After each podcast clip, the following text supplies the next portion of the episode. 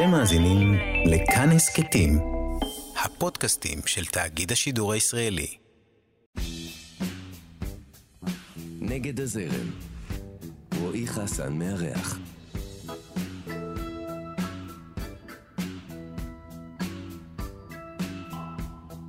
הוא גדל בטוקיו וחי בצרפת, אבל מבחינתו ישראל היא הבית. אחרי שנים בהרכבים הוא הוציא אלבום סולו בלייבל ג'אז שהוא אולי המוערך בעולם, ואפילו שהוא נחשב למי שמבקש לדבוק בהשפעות הקלאסיות של לואי אמסטרונג וג'ון קולטריין, החלום הבא שלו הוא להלחין את שירת זלדה. אתם על נגד הזרם, כאן תרבות, אני רועי חסן ויש לי את הכבוד והעונג לארח כאן היום בתוכנית את המוזיקאי, הג'אזיסט, הפסנתרן, יונתן אבישי, אהלן יונתן, מה שלומך? שלומי טוב, שלום רועי. אה, איך אתה מרגיש בימים אלה? אמ, אם להיות כנה, מעט אה, עייף אחרי די הרבה מאמצים אמ, להפקת המופע שאיתו הגעתי לארץ. אז זהו, אתה, אתה בביקור כאן. כן, אני חי בצרפת כבר אה, המון שנים. אמ, מגיע לעיתים די קרובות, גם מתוך געגוע והרבה מתוך כל מיני יצירה מוזיקלית, פרויקטים שאני מעורב בהם בארץ. אמ, כן, עכשיו זה ביקור קצר במיוחד סביב באמת המופע. חיי, חיי נדידה, אפשר לומר באיזשהו אופן, זה ממש ב-DNA שלך, זה לא משהו שקרה, אמ, זה לא כשנהפכת להיות מוזיקאי, אתה יודע, בעיקר, בעיקר ג'אזיסטים, הם, אה, הם בדרך כלל, אתה יודע, לוקחים את הרגליים שלהם מכאן לאיזו תקופה, וגם חוזרים בדרך כלל, אבל אצלך זה התחיל עוד, ממש נולדת כאן, ומיד אחר כך אה, מצאת עצמך ביפן. נכון. אה, זאת אומרת, מגיל שנה ההורים שלי נסעו, אבא שלי נסע ללמוד ביפן, אה, ופתאום בעצם הילדות, ה... השלב הראשון הזה של החיים נהיה יפני לחלוטין, אה, כולל שפה, כולל גן ילדים, כולל תרבות, כולל הרבה דברים. היינו זה, שם. זה נשאר בך? זאת אומרת, אמ, השפה... השפה נעלמה די מהר כשחזרנו לארץ. אני חושב שזה בא מתוך uh, צורך uh, להיטמע ולהסתגל לחברה החדשה. הייתי צריך מהר מאוד uh, ככה לשים בצד את, ה, את המטען הזה. Um, אחרי זה זיכרונות מאוד מאוד חזקים, למרות שזה גילאים שלא כולם זוכרים המון מהם.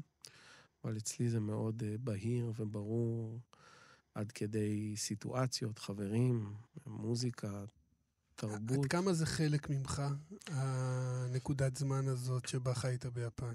Um, אני לא באמת יודע. יש לי תחושה שהיא משמעותית, בעיקר בגלל שמעבר לזה שחיינו ביפן, אז גם ההורים שלי, שהם לא אומנים באופן רשמי, הם לא עוסקים בזה, למרות שאבא שלי הוא אה, משורר, אפשר להגיד, שכתב המון שנים למגירה, ועכשיו אה, כותב, יותר אנשים נחשפים למה שהוא כותב, אבל... אה, מה שמו של אביך? אהוד אבישי. הוא כותב שירה... הוא לאחרונה התחיל לפרסם שירה כאילו? זה לא לגמרי לאחרונה, אבל בוא נגיד שהיו לו חיים שלמים מקצועיים אחרים, בתור מעצב גרפי, ובשנים האחרונות זה ככה הוא מרשה לעצמו ומפרסם, גם יצא אה, תקליט שעשינו של שירי ילדים שהוא כתב, שאני הלחנתי, אה, שהשתתפו בו אומנים אה, גדולים, כגון ישראל גוריון ורונה קינן ועידו מוסרי. כבר עברו די הרבה שנים מאז שהתקליט הזה יצא, אבל זה חלק מה, ממה שהוא יוצר, והוא כותב באמת באמת מופלא. אז בזכות ההורים שלי לא רק הגעתי ליפן, אבל גם נחשפתי תרבות, אה, במקרה הזה היא הייתה ביפן, מגיל מאוד מאוד צעיר, ממש. אז בעצם מגיל שלוש, ארבע, אה, ראיתי המון דברים. המון דברים, והם לא בהכרח אה, יצירות או מופעים לילדים, אלא ממופעים מסורתיים, תיאטרון יפני שקוראים לו קבוקי, שזה הצגות שנמשכות חמש שעות ביפנית עתיקה, עד לאוונגרד יפני של, של השנים האלה. זאת אומרת... אנחנו מדברים על גיל מאוד צעיר, כן? כן, מאוד צעיר. גיל ילדות. כן, שלוש-ארבע. אבל איכשהו גם הם פשוט לקחו אותי ל, ל, לכל המופעים כמו שאני אומר, השונים והמשונים האלה. ואני חושב שזה גם יפן, מאוד... יפן היא מאוד שונה ומשונה, צריך היא לומר. מאוד זאת שונה. אומרת, זו חוויה מאוד מאוד חזקה לאנשים בוגרים. אני נכון. מתאר לעצמי איך זה לעבור את זה כילד, אז אני נולדתי לתוך זהו, זה בגלל זה- שעברנו בגיל... זאת ממש אומרת, אה, לתוך זה. כן, אז לא... בגיל שנה היית כן, ביפן. אז זאת אומרת, בעצם- לא, לא הכרת משהו נכון. אחר. נכון. אז גם בשפה. ו... אמ, אז כן, נראה לי שזה בהכרח עיצב אותי בתור אדם, בתור אומן. אה, אחרי זה יש עוד רבדים שבהם, נניח, במיוחד התיאטרון הזה שהזכרתי קודם, נראה לי שמאוד נשאר לי חקוק. זאת אומרת, אמ, זה כאילו שההתנסות הבימתית הזאת הייתה פעם ראשונה שראיתי מופע בעצם.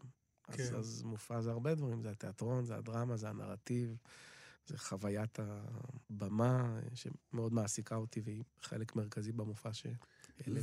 ואתה יודע, אני, אני, אני, אה, יצא לי לארח פה לא מעט אורחים, שבגיל מאוד קטן ההורים שלהם עשו רילוקיישן לחו"ל, מכל אוקיי. מיני סיבות, אה, כאלה של שגרירים וכל מיני כאלה. ו, ואני שמתי לב שמבחינה סטטיסטית, הרבה מאוד מהילדים האלה כאילו תפסו איזשהו פן אומנותי בחיים שלהם, הפכו אה, להיות, מעניין. הפכו להיות יוצרים. אוקיי. אה, עכשיו, ב- ב- אה, אם אני יכול למתוח קו אה, אה, ש- שמשותף להם, באיזשהו אופן זה נבע מאיזשהו מקום של למלא איזשהו ריק, איזה שעמום כזה, אתה יודע. אצלך אני לא מרגיש שזה בא מהמקום הזה, אתה יודע, אז לא. שם זה כזה, תנו לילד אה, פסנתר או כינור או, או גיטרה. ש... שבינתיים, אתה יודע, עד, ש... עד שיכיר חברים ו... ויתרגל לנוף, מה שנקרא. ובמקרה שלך זה נשמע שהמעבר ליפן היה על מלא, מה שנקרא. זאת אומרת, אה, אמ, מאוד יכול להיות, זאת אומרת, אני חושב שזה מאוד קשור לזה שההורים שלי פשוט חשפו אותי לתוכן הזה. אז זה לא היה, זה לא שהיה להם חשוב שאני אנגן על כלי נגינה, אבל בעקבות המפגש עם כל המופעים האלה, הם הרגישו שאני אה, עונה לזה בצורה מאוד מאוד חזקה, ואז הם היו רגישים מספיק בשביל להגיד, טוב, כנראה שזה נוגע בו באיזשהו מקום עמוק, ואולי כדאי שהוא ינגן. יש לי שאלה, שאלה ש... שמבחינתי לפחות תסגור את, את הפרק של יפן ל... כן. ל... לעכשיו. אה, אה, יצא לך כמוזיקאי לחזור לנגן ביפן? כי אני יודע שיש שם סצנת ג'אז מטורפת, שהיפנים משוגעים על ג'אז בקטע כמעט אובססיבי. עוד פעם, לא נכון. כולם, אבל לא, זה נכון. כאילו, זה מאוד מאוד נוכח שם. מאוד. אני לא יודע אם אפילו מדינה הכי, כאילו שזה, מבחינת השיגעון לזה, יצא לך כזה לעשות את ה... אז האמת שהמון שנים לא, למרות שרציתי והיה איזשהו שלב שהצעתי, כי הרבה מהחברים שלי שישראלים שחיו בניו יורק, כן נכנסו לסצנה הזאת של הטורים ביפן, וזה הגיע למצב שהצעתי להם שיקחו אותי בלי תשלום. אמרתי, תיקחו אותי, אני בא לטור, לא מבקש שקל, רק תיקחו אותי לשם. ולמרות uh, ההצעה שלי, זה לא קרה, לקח לזה הרבה זמן, עד שזה קרה יחסית לאחרונה, זה קרה לפני אה, ארבע או חמש שנים. אה, אני מנסה לחשוב, פעם ראשונה... פעם אחת הצטרפתי לאבא שלי שהיה שם, שגם חזר, ונדמה לי שאחרי זה נסעתי עם הקונטרבסיסט עומר אביטל, היה לנו וואו. טור בדואט. אה, וזה היה מאוד משמח. לא, אה, לא הרגשתי חזרה הביתה. אה, זה כן הרגיש עולם... מאוד התרגשתי לקראת זה, מאוד מאוד מאוד מאוד. והיו דברים ספציפיים שהמפגש איתם היה מאוד אה, אה, חזק. אה, אבל לא, לא הייתה תחושה כזאת של אוי, זה, זה המקום ש... כן. שחייתי בו. ו... אתה יודע, אמרת עומר אביטל, אני חשבתי על זה קודם, שקראתי עליך קצת, שזה כזה... אה, יונתן אבישי, אבישי כהן, החצוצרן, שגם לך יש לך חיבור איתו, נכון. ואבישי כהן הקונטרבסיסט, ועומר אביטל, ותומר אביטל. זאת אומרת, יש איזה כמה שמות, שאתה יודע, שכאילו, אלה השמות של הג'אזיסטים בארץ, זה כאילו, זה אבישי, אביטל, אה, יש, לא יודע. יש כל כך הרבה אחרים. כן, האמת, המון. האמת שזה כאילו לא, לא, לא נתפס כמה ג'אזיסטים ישראלים יש שעובדים בחו"ל, מצליחים בחו"ל, Mm, אה, וכאילו הפער הזה, אני תמיד אה, מנסה לעמוד עליו. על הפער הזה בין להיות מוזיקאי מצליח אה, בחו"ל, ואתה יודע, עם איזשהו קריירה שמהדהדת, לבין לבוא לארץ ולמצוא, אתה יודע, קהל מאוד מצומצם. אה, אני יודע שקהל מאוד אוהב, כי אני חלק ממנו, Hmm. ויצא לי להיות בהופעות ג'אז של 20 איש בקהל, הופעות מדהימות, והופעות גם של, של 300-400. אה, אבל בוא נאמר שזה לא ה... אתה יודע, המקום הכי אה, חובק ג'אז שיש.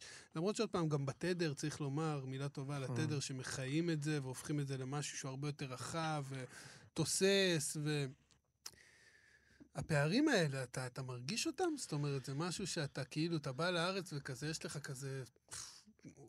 אוף, כאילו, למה פה דווקא זה... אה, לי באופן אישי לא, אני מרגיש את ההפך, האמת. אה, אולי בגלל שאני מבקר כאן הרבה ואני מתגעגע ואני אה, משתף פעולה עם אומנים שאני מאוד אוהב, אה, כמו אבישי שהזכרתי, עומר, למרות שהוא לא חי כאן, אבל אה, אני מרגיש ואפילו שואף עוד יותר להיות מחובר לסצנה. אז אני באמת לא חווה את זה ככה, ואני חושב שבהשוואה אה, לגודל המקום, הפעילות כאן היא מאוד מאוד פורה. הפעילות, אבל גם מבחינת הקהל? כן, כן? כן. זאת אומרת, כשאתה אומר, מדבר על 20 אנשים בקהל, אה, בניו יורק הגדולה, למרות שיש בה הרבה יותר מועדונים, והיא באמת... אה, המוזיקה הזאת אה, גדלה, התפתחה, היא משם, היא חיה שם, אבל... אה, היום המצב הוא לא שונה מישראל מבחינת הקהל. שוב, זה, באופן זה כל כך אה, של, אה, שונה, אבל אני מקום. אומר, עדיין בניו יורק לא, יש לך מקומות ש... האמת שזה הפתיע אותי מאוד, כי אני שמעתי את מה שאתה מספר עכשיו מאלי דה ג'יברי. כאילו, אני, אתה יודע, מדמיין את, אה, מדמיין את ניו יורק, ובכלל את ארצות הברית, כבית של, של הג'אז, וכאילו, אתה יודע... אבל כש- זה נכון, זה נכון, זה פשוט כן, שה... לא, ה- זה, זה נכון שזה הבית של הג'אז, אבל זה שהיום, כיום, גם שם הקהל מאוד מאוד הצטמצם, זה מאוד הפתיע אותי. זאת אומרת, כן. אני לא ציפיתי לזה. לא, זה תהליך היסטורי מאוד... אה, הוא לא, הוא לא עכשווי, זאת אומרת, זו מוזיקה שהתחילה בתור אה, המוזיקה הפופולרית של שנות ה-20, ה-30, מוזיקת ריקודים של התקופה, ובעצם משנות ה-40, 50, 60, אה, היא קיבלה מעין זהות אחרת. אה, אז עדיין יש המון יצירה והמון אומנים, אבל אה, באופן יחסי, הקהל של המוזיקה הזאת בכל העולם הוא מצומצם. אה, אירופה היא מעט יוצאת דופן, כי יש המון תמיכה בזה. יש המון, אני חי בצרפת. יש המון פסטיבלים.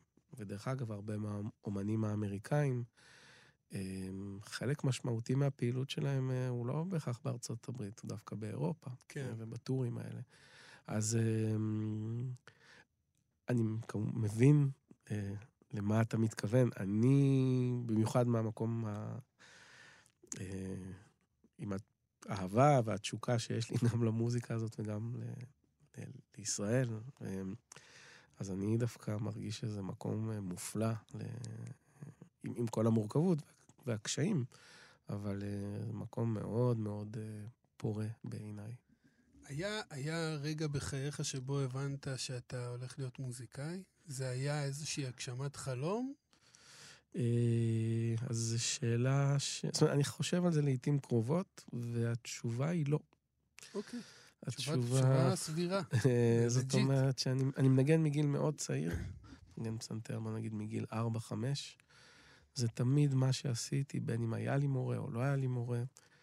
תמיד ניגנתי, אני מנגן באופן מקצועי, אם אפשר להגיד, מגיל די, די צעיר, כזה משנות העשרה. אמ, ואין לי שום זיכרון שהשאלה הזאת בכלל עולה, של מקצוע, שאפילו לא של... זה החלום שלי, זה פשוט... אני אנסה לשאול את זה אולי טיפה אחרת. בטח. יש איזשהו משהו שאתה מצטער שאתה לא הוא? זאת אומרת, יש איזה, לא יודע, האם נגיד, אתה אומר לעצמך, וואו, אה, למה אני לא אסטרונאוט? סתם לצורך הדוגמה, אה. כן? אמ, כאילו, יש משהו שיכל אה, למלא את הדבר הזה של, ה... של הפסנתר? אה, שאתה אומר, לא, כאילו, חבל שאני לא? לא במובן הזה, אבל דווקא בהקשר של המופע שאני מעלה עכשיו, שבו אני אה, מתנשא או מרשה לעצמי לעשות דברים שונים במובן הזה, אז זה לא, זה לא ממקום של חרטה או צער, אבל כן אה, רצון מאוד גדול ותשוקה לגעת בעוד אה, רבדים של נוכחות בימתית. אני מאוד אוהב מחול. אנחנו נדבר על, אז... על המופע הזה בהמשך, כי זה באמת, יש שם הרבה דברים שמעניינים אותי. אבל, ובוא נגיד שהבנתי אז שזה היה איזשהו רצף כן, ממש. די uh, שקר, שקרה uh, מעצמו, מה שנקרא, אבל הג'אז היה, זה, זה הוביל לג'אז מההתחלה, או זאת אומרת, uh, דווקא זה התחיל עם מוזיקה קלאסית, או לאו דווקא, או איזה ילד שרצה לנגן דווקא מוזיקת פופ? אז הכל... איפה, איפה זה הגיע בג'אז? הג'אז הגיע בגיל מוקדם?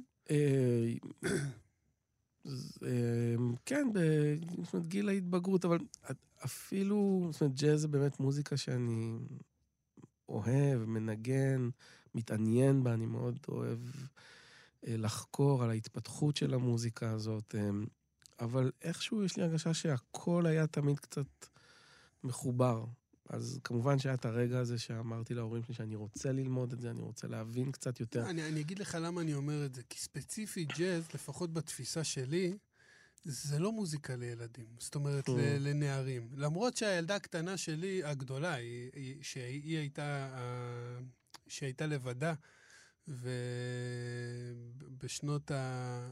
בשנים הראשונות שלה, היא לא, יכלה, היא לא יכלה לישון בלי לשמוע אלבום ספציפי של צ'ט בייקר. זאת אומרת, אוקיי. אוקיי. זאת אומרת זה, זה, זה קצת סותר את התיאוריה שלי, אבל, אבל בעניין הזה של נערים וכאלה, אתה יודע, אני יכול להבין אה, אה, מוזיקאים שגדלים וגדלים על מוזיקה קלאסית. באותה מידה כאלה על אה, פופ וזה, בג'אז יש משהו שהוא, לא יודע, הוא דורש איזו בגרות מסוימת. זאת אומרת, ואני, ואני מודע לזה שמתחילים בגיל צעיר, ולהפך, אני יכול להגיד גם שלפני כמה שנים אה, יצא לי להופיע בפסטיבל הג'אז באילת עם, אה, עם מוסטנג, עם ההרכב ה...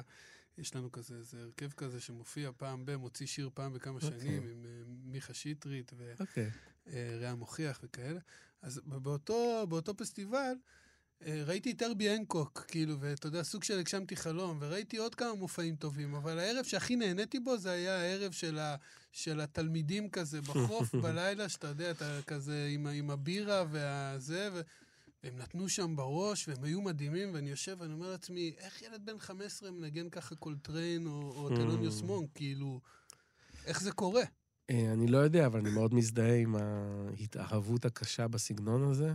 מאיפה זה נובע, אני לא יודע, אבל אני יודע שגיל 13-14 זה היה קול עולמי, עד כדי כך שיש לי אפילו איזה מין אה, חסרים מאוד גדולים של, של בעצם פופ של, של, של הדור שלי, כן. אני די, זאת אומרת, יש לי מושג, אני אזהה דברים, אבל לא גדלתי, אני מקנא האמת, המון חברים שלי שיש להם ככה, כן את כל ה... לא יודע, יותר פשוט יצירה מקורית עברית, בין אם זה של שנות ה-80 או אפילו לפני, אני כאילו... מתישהו גיליתי את קאונט בייסי או תלוניוס מונק, ו... זהו, אתה לא כן, רוצה לשמוע יותר מוזיקה אחרת. כן, ומבחינה מסוימת אני מכיר הרבה יותר טוב את המוזיקה של שנות ה-20 וה-30 מאשר את שנות ה-80 של... תראה, יש תחושה גם כזאת, לא יודע, לפחות אצלי, שכשאתה מתחיל להכיר את המוזיקאים האלה של הג'אז באמת, מעבר להלם הראשוני, עוד פעם, אני אדבר על עצמי, מעבר להלם הראשוני, שזה קרה ממש לא מזמן, זאת אומרת שזה, אתה יודע, זה ב... ב בקדושה של זה, זה מרגיש שזה קיים אלפי שנים, mm. וזה זה, זה הוקלט לא מזמן, זאת אומרת, כמה עשרות שנים. אה, זה כאילו, אתה יודע, עשרים שנה לפני שנולדתי, כן. לא כזה ישן. Mm. זה למרות שהתחושה היא עוד פעם קדושה של משהו עתיק וקדוש, כשאתה פוגש את המוזיקאים האלה וכאילו הם, הם נכנסים לך לחיים וללב, אתה אומר, אי אפשר להעביר יום בלי לשמוע, זה כאילו, זה, זה לא תקין. ל, ל, ל, אבל מצד שני, אני יכול להגיד לך שגם אני עכשיו באיזשהו מקום של השלמות של מוזיקה משנות ה-80 ישראלית mm. וכאלה, פתאום אני מוצא את עצמי שומע אה, מתי כספי ו- ויהודית רביץ וכאלה דברים שלא שמעתי כ- כנער. למרות כן. שכן שמעתי רוק ישראלי, והחיבור שלי לג'אז, הוא הגיע דווקא מההיפ-הופ. זאת אומרת, אוקיי. אני אוקיי. לא התחלתי לשמוע ג'אז, אני התחלתי לשמוע... אני כל- סיפרתי את הסיפור הזה כבר לא מעט פעמים, אבל דרך סימפולים, אוקיי. אתה יודע, של כן, אה, שחקרת כזה, מאיפה הם באים. חקרתי מאיפה הם באים, ככה החיבור שלי הגיע לג'אז, וככה התאהבתי בג'אז. כאילו, אוקיי. זה, זה, זה דווקא בא מהמקום הזה של פופיות, כאילו, Mm. ממקום אה, מיינסטרימי. שברמה, אם לוקחים את הסיפור של ההיסטוריה הזאת, ואני חושב שלא מדברים על זה מספיק, אה, זה, זה שזור אחד בשני. זאת אומרת, אי אפשר לדבר על היפ-הופ בלי לדבר על ג'אז, אי אפשר לדבר גם על פופ ישראלי, או אי אפשר לדבר על... גם אה, צריך לומר של כאילו- מוזיקאים שלקחו את הדבר הזה של הקלאסיקה, אבל באו, ב... ה vibe היה להיות הדבר הכי cool בעיר. זאת אומרת, להיות הדבר הכי מגניב בעיר. ב- נכון. בזמנו לגמרי. ב... לא, אני מדבר בזמנו. כן, כאילו, כן. בנראות, נכון. בנוכחות הבימתית, בהכל, היחס, ש... היחס היה כאל פופסטאר. זאת אומרת. כאילו, לא כאלה שבאים לכתוב עכשיו מוזיקה רצינית בקונצרטים, באולמות, בזה, אלא, אתה יודע, אלה ש... שכל הבנות מאוהבות בהם, וגם הבנים. כן, זאת אומרת, זה, זה כזה... כן, באופן שהם אה, התנהלו, התלבשו. הם, הם לא בהכרח נהיו כוכבים ענקים, זאת אומרת, ה... משנות ה... כמו שאמרתי, 40, 50, זה נוגע לקהל כבר יותר מצומצם, אבל באטיטיוד, מישהו סיפר לי על איזשהו סרט תיעודי שסנופ דוג עשה עכשיו, שעוסק הרבה בזה, באיך הם היו מדברים, סרט שהוא ברור, עשה זה, זה על התחיל, תרבות הג'אז. זה התחיל כאילו. את כל הדבר הזה של האטיטיוד, של ההיפ-הופ, הוא התחיל, הוא קודם כל התחיל מהג'אז, כן. אחר כך עבר קצת לפאנק ול-R&B, ומשם החיבור להיפ-הופ, אבל הוא התחיל... הגנגסטרס, זה הראשונים, זה, אתה כן. יודע, זה לי מורגן ו- וחבריו. כן. זה כאילו... אה, בוא נעשה הפסקה קצרה. לקטע מוזיקלי. בוודאי. אה, אתה בחרת לנו משהו, נכון? אה, אה, כן. אז אה, האמת זה קטע שהוא חדש מאוד, זה לא קטע מקורי.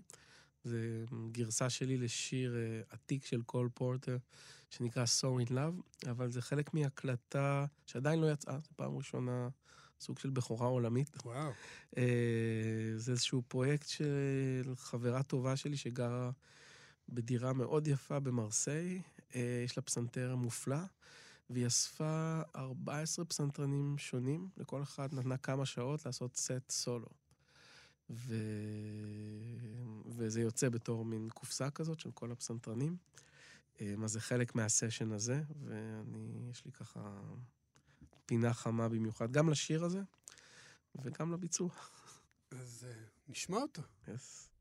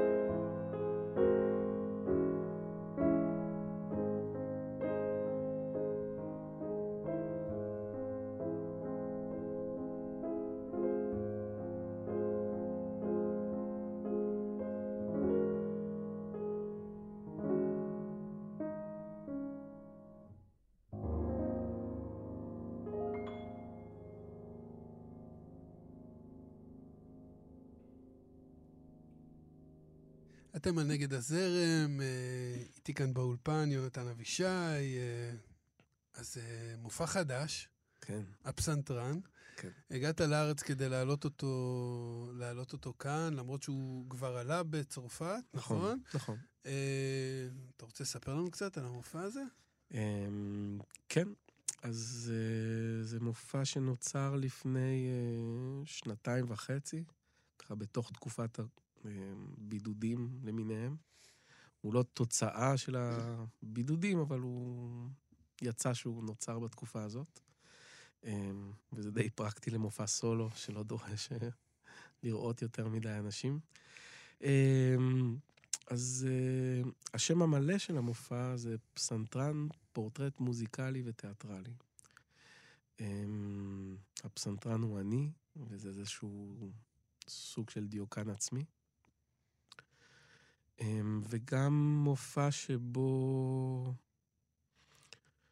אני בודק בעצם.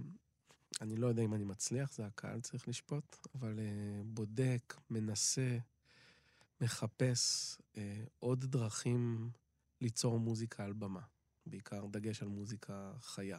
אה, אה, מתוך, אה, קודם כל, אהבה גדולה לבמה, אה, במה במובן הרחב, זאת אומרת, אה, בתור מוזיקאי, במה זה המקום שאני מופיע ומנגן בו, יוצר סאונד. אה, אבל כמו שסיפרתי קודם על יפן ועל החשפות לתיאטרון, אז במה היא עדיין ומאז ומעולם מקום קסום בשבילי. אמ, מקום ש... של תנועה, של דרמה, של המון רגש, כמו גם קולנוע, באיזשהו אופן אחר. אמ, והיה לי רצון לעשות יותר מלנגן. לא בגלל שאני חושב שיש לי כישורי משחק, מוצלחים במיוחד, לא בגלל שאני חושב שיש לי כישורי ריקוד מוצלחים במיוחד, לא כי אני, אני לא מחזאי, אני לא איש תיאטרון, אבל יש לי תחושה עמוקה, וגם זו תחושה מאוד עתיקה, שבין אם אנחנו מודעים לזה או לא, על במה יש את כל המרכיבים האלה. גם כשאתה הולך לראות את הרביעייה של אלי, אה, שאין לו שום, הוא לא מנסה... אה, אלי דה ג'יברי. נניח, כן, סליחה, כן. דיברנו עליו. אה, כל ה... דיברנו עליו מאחורי הקלעים, מה שנקרא. אה, סליחה. זה לא, זה לא, לא היו איתנו כשדיברנו עליו. סליחה. זה... סתם נתנו הבהרה. דיברנו על הופעה של אלי דה ג'ימרי, סקסופוניסט נפלא וחבר. אבל תמיד יש לי תחושה שבסך הכל ההתנהלות על הבמה, יש... אז יש את הצליל כמובן, יש את הרגש מאחורי הצליל, אבל יש לך גם התנהלות על הבמה, יש לך תנועה על במה. אז גם אם אלי או תום, או, הם לא מנסים לרקוד, הם לא מנסים להראות איזשהו משהו. אלי, אלי לגמרי רוקד. זה גם נכון. אלי ממש, הוא, הוא, כמו, הוא מנגן כמו שחקן נשמה. זאת אומרת, הוא... נכון, עשית טוב ל, ל, ל, לתקן אותי בעצם. אז כל הדבר הזה עשיר בתנועה ו... ובצבעים ובקומפוזיציה, זאת אומרת, איפה הפסנתר? כן. פסנתר כשלעצמו זה, זה מין יצירת אומנות. את כל הדבר הזה, אני תופס אותו, גם כשאני הולך עד היום להופעות.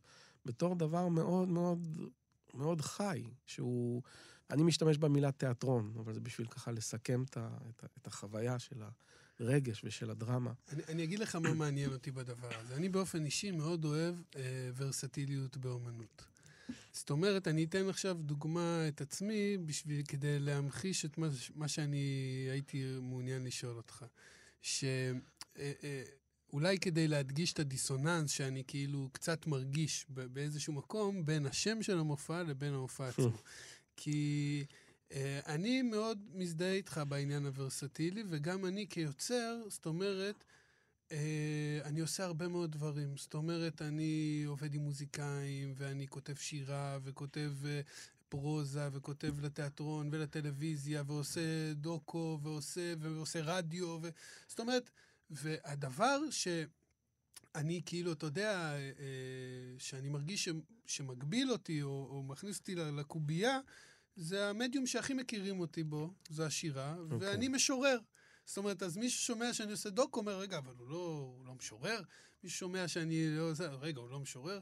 אז אצלך, זאת אומרת, אתה לקחת את הדבר הזה של הוורסטיליות על הבמה, אה, של אה, קצת כוריאוגרפיה, קצת בימוי תיאטרלי, מוזיקה כמובן, וקראת לזה בשם שמגדיר Hmm. אותך בצורה מאוד, אה, זאת אומרת, יש משהו בלהגיד הפסנתרן, זה משהו מאוד מאוד ספציפי. נכון. זאת אומרת, כש- כשאני מדמיין על פסנתרן, אני מדמיין תקליט של מונק סולו, אתה יודע, שהוא יושב על הפסנתר ולוחץ על הקלידים. כזה. אמ, אז זאת שאלה מעניינת. זאת הסיבה שכן הוספנו את אה, כותרת המשנה הזאת. אה, עכשיו, הסיבה, אין לי... אני לא בטוח שיש לי תשובה, זו שאלה מעניינת, אבל אה, מה שאני כן... אני כן יכול להתייחס לזה אה, מתוך התהליך. אה, דווקא מהמקום של... יש אנשים שהם ורסטיליים והם יודעים לעשות המון דברים. אה, במיוחד ב, ב, בעולם המחזות זמר, למשל, או כן. המון שחקנים בהוליווד של פעם, שכולם היו רקדנים וזמרים. ו... אני לא כזה, אני לא... אני שר להנאתי, אני אפילו עובד, עושה, לוקח שיעורי פיתוח קול, אני מאוד משתדל. אני לא זמר טוב במיוחד. אבל אתה אמרת משהו שאני מאוד אהבתי בריאיון בהארץ, לאחרונה, שאמרת שבמוזיקאי על במה יש משהו ריקודי, אני לא, אני לא אתפוס אותי במילה, גם אם זה בצורה מאוד עדינה נכון. ואפילו לא מודעת. נכון, זה נכון. מאוד יפה, כאילו, אני לא חשבתי על זה קודם, אבל זה כל כך נכון, זאת אומרת, אתה יודע, בדרך שבה הוא מנגן, אותו מוזיקאי על נכון. הבמה, יש ממש צורת ריקוד. זאת אומרת, זה נכון גם לקחת את זה עכשיו, אפשר לפשט את זה ולהגיד על כל אדם באשר הוא, גם אנחנו יושבים נכון. פה באולפן וסוג של רוקדים. לחלוטין. אם כל- אתה, כל מסתכל, אם אתה תנועה. עוצר ומסתכל כן, על כל איך... תנועה. אבל באמת, כשזה בא במדיום של מופע, כן. שמישהו בא לראות אותך עכשיו מנגן על פסנתר, אז אתה תיראה אחרת אם תנגן, אם, אם תשבו שלושה פסנתר, פסנתרנים ותנגנו את אותה יצירה, נכון, שלושתכם, כל אחד ייראה אחרת. נכון, נכון, נכון. וזה מאוד יפה בעיניי, המחשבה הזאת. זאת אומרת, זה, זאת אומרת, אתה אומר, אני לא כזה, אבל אני גם כזה. אז ה- המופע הזה נולד, אה, כמו שאמרתי, מתוך איזושהי רגישות למימד הזה, שאני אני מאוד מרגיש שהוא קיים. עכשיו, בגלל שאני לא, אני לא, עוד פעם, אני לא שחקן, אני לא... אה, ההתמקדות בפסנתרן ובדמות הפסנתרן, זו הייתה הדרך אה, שלי, ודרך אגב של שותפתי ליצירה, אה, במאית שרון מוהר, שהיא היא לא רק הצטרפה לפרויקט בשביל לביים אותו, היא מישהו שאני אה, מנהל איתו דו-שיח כבר על פני מספר שנים סביב השאלות האלה. זה שאלות שמאוד מעסיקות אותנו. מה זה במה? מה זה מוזיקה על במה? אה, מהי הנוכחות הדרמטית הזאת של אה, מוזיקאי על במה? עד כמה מוזיקאי יכול גם בכלל לשחק? מבח- מבחינה מוזיקלית זה רק אתה והפסנתר, כן. נכון? אמ, אז חש... זה מופע שדרש מאיתנו המון מחשבה בשביל אה, לדייק. זה הדבר הכי קשה, אמ, ודרכו לגעת, לאיזושה... לגעת באיזושהי איכות. כי להדביק דברים די קל. מה זה קל? זה לא קל, אבל זה לא... זה, זה קראפט מסוג אחר, זה עריכה. כן, הדבר הכי קשה בדבר הזה זה, זה לעשות משהו מד... מדויק, והוא מאוזן, והוא קוהרנטי, ו... ו... אתה, אתה מוסיף גם טקסטים, נכון? כן. אתה, אתה אה, קורא או אפילו שר נכון, אה, בחלק נכון. מה... לחלוטין. אז אני מיד אולי יכול להרחיב על זה, אבל אה, בשביל לסיים את קו המחשבה, אז הייתה לנו תחושה שאם אני עכשיו אנסה לשחק דמות אחרת, זה יהיה קשה מדי. אני לא שחקן מספיק טוב בשביל לשחק אה, אפילו פסנתרן אחר. אה, אז הגענו למעין מסקנה שהדרך היחידה לעשות את זה ושזה יהיה משכנע, ולא סתם מישהו שרוצה קצת לקפץ על הבמה ולהראות שהוא יודע לעשות עוד דברים, זה אם הדמות הזאת תהיה בעצם אני. אמ, ומתוך זה ומתוך איזושהי היחשפות ותחושה של עירום מסוים, משם תבוא האמת היחסית הזאת וה... האיכות המסוימת, שאם יש במופע הזה, אני חושב שהיא באה במידה מהמקום הזה. אמ, ו- המופע נפתח עם איזה טקסט, נכון? כן, אה, אתה זוכר אותו? לחלוטין. נו, אז אה, אולי נשמע אותו, זה כזה טקסט קצר יחסית. כן, כן. אז אמ, אני עולה לבמה, אני מקיש על מין אה, קלאבה, שתי זוג מקלות שהם גם חלק מהמוזיקה שמלווה את התיאטרון היפני. והחדר שככה נמצא מולי מתעורר עם תאורה מאוד יפה ומאוד עדינה, ואז אני פונה לקהל ואני אומר, אמ, הרגע היפה ביותר במופע הוא הרגע שלפניו. במה. צללים של כלי נגינה, צללים של מוזיקאים, צללים של מנגינות. למשך רגע אחד קצר ויקר, נדמה שהכל אפשרי, הכל ייתכן. אז זה ממשיך לעוד איזשהו מקום. אבל אני, זה... אני קראתי את זה, אה. ומה מה ש, מה שתפס אותי בטקסט זה דווקא אותו רגע אחד. כי זו שאלה, האם זה רק רגע אחד? קצר. כי הרגע לפני זה נורא יפה, לחשוב על הבמה כמשהו שאתה יודע, עוד רגע משהו הולך להתחולל בו, והכל יכול לקרות בו, אבל הרגע האחד הזה, שבו Mm. הכל יכול לקרות, זה אולי כל הרגעים כולם. אתה יודע, אנחנו רק צריכים ל- ל- לחיות נכון. את זה. זה בטוח, כנראה שבמה היא מזקקת את זה. כן. ואז אתה, יש איזושהי התכוונות, ו... אז אתה, אתה נורא אוהב במה, נכון? אתה מאוד אוהב להופיע. אני אוהב במה, אני אוהב להופיע, אני לא... אז כמו שאמרתי, אני לא שחקן וזה, אבל אני גם מישהו שמרגיש בנוח על במה, אני לא מפחד אה, לדבר או לא, לשיר. כמוזיקאי כן, אפילו. לא, זאת אומרת, לא. אתה לא מאלה שאוהבים, תנו לי, תנו לי לא. להקליט את הדברים שלי ואני לא, לא. פחות... אה, זה, אתה אוהב להופיע. אני מאוד אז, אוהב להופיע. אז איך זה היה עם הקורונה? כאילו, סבלת מזה? אה, היה- היה חוסר? לא. לא. זה היה בסדר, זה היה רגע של נשימה, זה לא... זו הייתה תקופה... נשימה ארוכה. כן, אבל הייתי מעורב בכל מיני פרויקטים חינוכיים שלשמחתי המשיכו, גם קצת דרך האינטרנט ואפילו איזשהו מקום שאני מלמד בו באיטליה, שעשה המון מאמצים בשביל לחזור לאיזושהי שגרה, גם תחת אה, מגבלות מאוד גדולות. אז... אה, והילדים שלי היו בריאים, ואני הייתי בריא, ולא. איכשהו... אה, זאת לא הייתה תקופה כיפית בשום צורה, אה, אבל אה, לא היו לה השלכות אה, איומות על, עליי אמר, אמרת ילדים, אה, כמה ילדים? שני ילדים, הבת הגדולה שקוראים לה אסל, בת 20, והצעיר יותר בן 16 וחצי, זה מפתיע אותי שיש לך ילדה בת 20. בן כמה אתה? 45. וואו, אז התחלת מוקדם. כן. את- כן, אתה, זהו, אתה לא נראה יותר מבוגר מ-45, גיל 20 זה... אתה יודע, אני אוטוטו בן 40, הילדה הגדולה שלי בת 8. וקוראים לה אסיס, שזה דומה. אה, לא. אמ, והם נולדו בצרפת? כן, אני הייתי... זאת אומרת, הם צרפתים לכל דבר ועניין, כן? הם כאילו... הם כן. מדברים עברית נגיד? אה, הבת, יש לה עברית שככה יוצאת כשהיא בארץ, עם הבן פחות הצלחתי. אשתי לשעבר היא צרפתייה, אז אני בעצם הייתי ה- העברי היחידי, דובר העברית בבית, אז זה פחות ככה עבר מזוגות אחרים שאני מכיר שחיים בחו"ל, ששני ההורים... אה, ויש מחשבות לחזור לגור בארץ? כאילו, כן. באמת לגור בארץ? לא, זה, זה לא, זה הרבה מעבר למחשבות, זו תוכנית מאוד קונקרטית שתצא לפועל מאוד מאוד בקרוב. כי עם הילדים עכשיו זה מתחיל להיות נוח, הם כאילו כבר, גד... כבר גדולים. כן, זאת ממש. אומרת, זה... כן, כן. כשהם קטנים נראה לי זה יש קושי מאוד... אה, כן. זה עם כל הקטע של ה... זה כבר קרה שם, והם גדלים בתוך... נכון, נכון. מקום ואני גם, מסוים. אני מאוד קרוב אליהם, ואני לא... אה, איפה לא... בצרפת? אז רוב החיים הצרפתיים שלי אה, קרו, היו באזורים אה, כפריים נידחים. חייתי רוב המשך, צפון, דרום, מזרח? כל מיני, הרבה בדרום-מערב צרפת, שזה האזור שבו הילדים נולדו, ואזור שהרבה מהחיים הצרפתיים שלי נבנו בו, ממש... כזה אזור מרסיי כזה? לא, אז... היה, היה אצלי לא מזמן פשוט אה, כוריאוגרף שחי במרסיי, ישראלי. עמנואל. כן, אה, כן. עמנואל. עמנואל גת.